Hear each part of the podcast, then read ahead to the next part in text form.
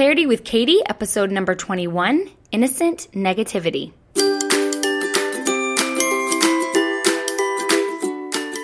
Hey, friends, looking for clarity?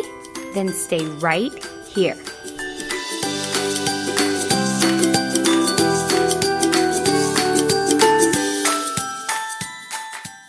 Hey, y'all, what's up? Today we're going to be talking about negativity. Doesn't that sound so wonderful?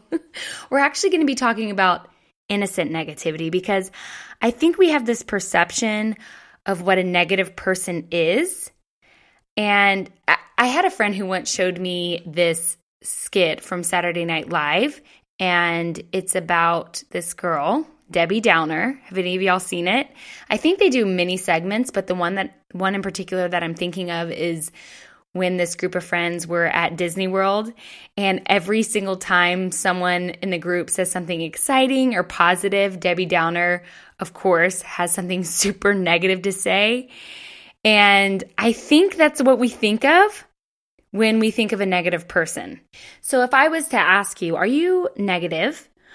Or if you were to ask yourself, Am I negative? You would probably think, no, not not really, because we're still thinking of it as someone who thinks like I hate the world, I hate my life, bad things are always happening.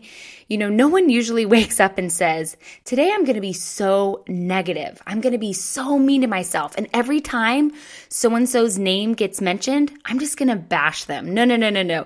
That would be too easy to recognize as negative. I'm talking about comments that we say and thoughts that we think that we don't see or notice as negative. It's more of like this underlying thing, something we, we're not aware of. And the more underlying innocent negativity there is, the more negative you are, and the less you recognize it, which I think is super fascinating. As I thought about this podcast episode, I decided it would be a really good idea for me to reflect and become aware and notice the thoughts and things that I say and think on a daily basis to see if I had any innocent negativity in my life. So it was a Saturday morning, and on Saturday mornings, my husband and I, for the most part, like to wake up slow, meaning we don't jump out of bed and, you know, hurry and get breakfast made and start our daily routines that we do during the week. We like to lay there awake, enjoying, you know, the still quiet moments without having to get kids ready for school or head off to work and just be still. So, as I was laying there and I was thinking about this podcast episode, I heard a child of mine call down, call down to me from upstairs and say, "Mom, I just pooped." And this particular child of mine needs a little more assistance in the bathroom. And I immediately thought, no, why? Why? Why do they have to poop right now? The day that I like to wake up a little slower and not jump right out of bed. And then bam, it hit me. Oh my gosh. That was innocent negativity. And so began my Saturday of becoming aware and noticing how often I'm innocently negative. I had this house perfectly clean last night. How is it 8 a.m. and it's already a mess? I wasn't mad at it. I wasn't outraged. I wasn't yelling and shouting at anyone. I was just thinking it. Okay, so this child has to go to the dentist and this child has a birthday party, but okay, they have a basketball game before their birthday part the birthday party. And so to get the birthday present for the birthday party, we need to leave the basketball game as soon as it's over to run and get a gift. And I'm going to be super pressed for time. And so having to run in the store with all of the kids to get a gift for this birthday party, is going to make it even longer. I mean, these tiny little innocent thoughts that seem just like I'm stating the facts. You know, I'm just stating the facts. This isn't negative. And you might be asking yourself, okay, but does it really matter? Yeah, I think so. If it is causing you to feel negative emotion, I think it matters. And I don't think that it's necessary. And remember, the more innocent negativity there is, the more negative you become. So I want you to consider that there could be some negativity, innocent negativity, that you are unaware of. When I get on calls with clients and people come and talk to me and they they want to talk about how other people are negative. All the negative things they say and do. She's so negative. She always does this. She always says that. He never does this. He never does that. They ruin the day by this. She hurt my feelings by that. I thought that was pretty inconsiderate of them, but whatever. Sometimes I just find her annoying. I just think it's selfish. I don't understand why he would do that. Especially pay attention to that last one. I don't understand why he would do that. Sounds so innocent, right? I'm just looking out for him. I have his best interest at heart. But I want to ask you, what does that thought create for you? Is it happiness, patience, love, or is it frustration, annoyance, disappointment? Just notice the judgment and notice how it feels. How do you know if the thought is negative? You feel something negative. And what I end up coaching them on, my clients, is how negative they feel because of thinking negative thoughts about someone else's negativity. and some clients that I have coached for a while now, when they say, you know, one of the statements that I had just mentioned, we both start laughing because we know exactly what's going on. And sometimes they'll even say, I don't like them, but I'm totally fine with not liking them. It doesn't bother me at all.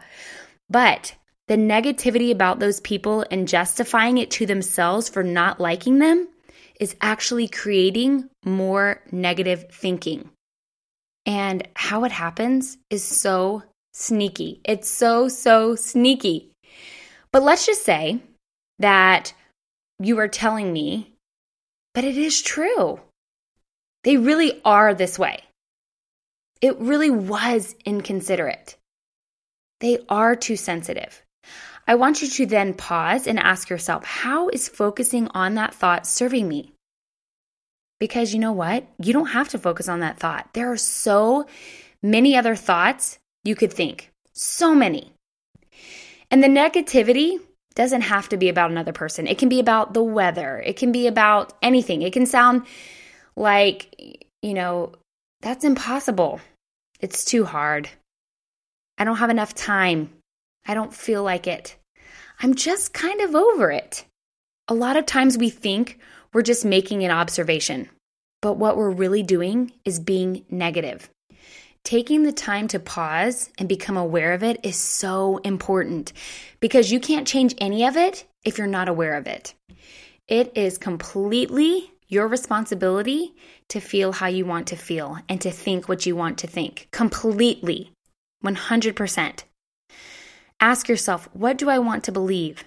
What do I want to think about this? How do I want to look at this?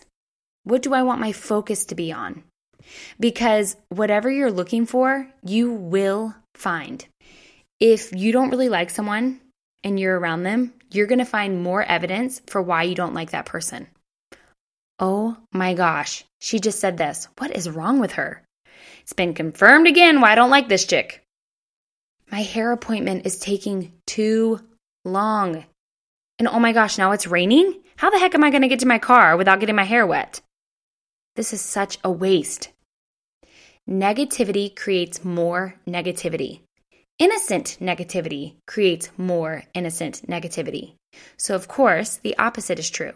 Positivity creates more positivity. So, pause and become aware. Make it a task to do that today. Just like I did that Saturday morning when I was like, oh my gosh, wow. I had no idea it was happening this often. Now, what I don't want you to do when you pause and take the time to become aware and notice the innocent and negative thoughts is to then beat yourself up about it. Because guess what happens then? Now you're being negative about your negativity. I promise you, it does not help. Oh my gosh, I'm so negative. Why am I so negative? It's awful how negative I am. That's like saying, oh my gosh, I've been punching myself in the face. So while I do that, I'm going to take my other fist and punch myself in the face with that one too. Don't do that. You know what I did on that Saturday? I told my husband every time I had one of those negative thoughts and laughed and said, Oh my goodness, this is so fascinating. How often I do this. So crazy to me how unaware I was. And then I told him that I should totally win an award or something for how often I do it. it completely changed my experience. It was like a game, and I love games.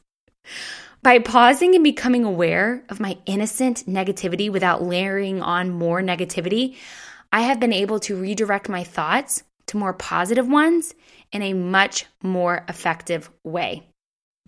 Now, please don't hear me say that you have to think everything is wonderful and amazing and that you have to change your values or views about what's right or what's wrong. I just want you to be able to see what will happen if you change your focus slightly changing your thought about it, how you view it, looking at it from a different angle. For example, in October, a girl named Jayme Closs was taken from her home. And 87 days later, she escaped and was found. Not for one second do I want to think that the guy who killed her parents and took her was a good thing to do. And I never will. And I don't ever want to stop thinking that it was wrong. And neither did my little friend London Gad, who is five years old. But instead of spending time and energy being afraid or pushing it out of her mind in a way, she decided to spend her time and energy by praying for her every single day until the day Jayme was found. London's parents said that if they ever ended a family prayer without praying for Jayme, London always reminded them. Had sweet little London only focused on the thoughts like, you know, this is so sad, we don't know where she is, you know, she's not with her family. She could have had a very different experience. And while she still probably thought those things, she shifted her focus to something else that she also believed, which was I have a Heavenly Father who loves me and he loves Jayme Closs and he hears my prayers. And that made all the difference for her.